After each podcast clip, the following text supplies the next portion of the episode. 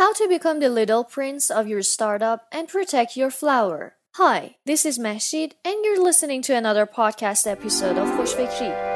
I have but one heart. This heart I bring you. I have but one heart to share with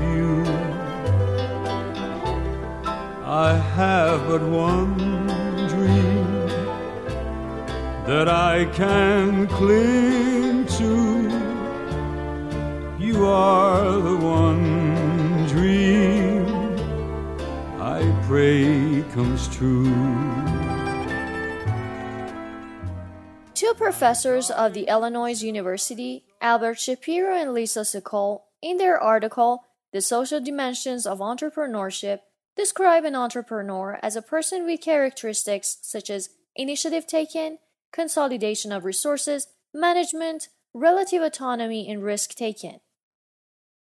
In addition to those characteristics, an entrepreneur is basically a status quo challenger.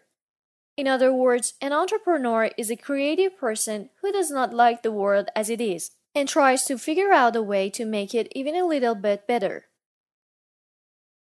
In a startup, proper coordination among team members is vital.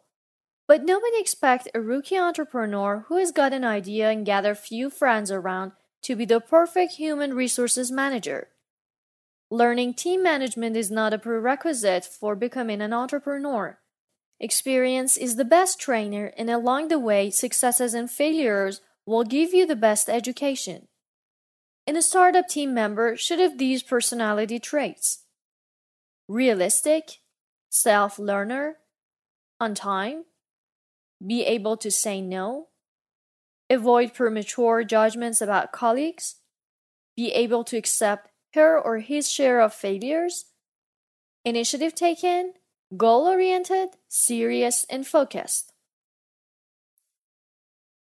Bringing people on board to do something with a high level of uncertainty is not that easy, and not everybody can work in such condition.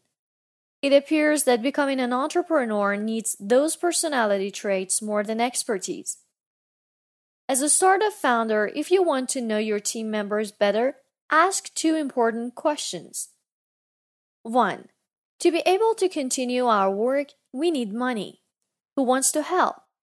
If you were to say to the grown ups, I saw a beautiful house made of rosy bricks with geraniums in the windows and doves on the roof, they would not be able to get any idea of the house at all. You would have to say to them, I saw a house that costs a lot of money.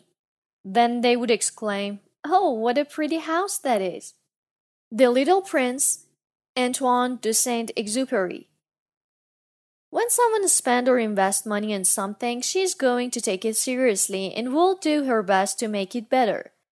If, despite having enough money, she would not like to contribute, you can assume that her intention to join your startup is internship rather than entrepreneurship.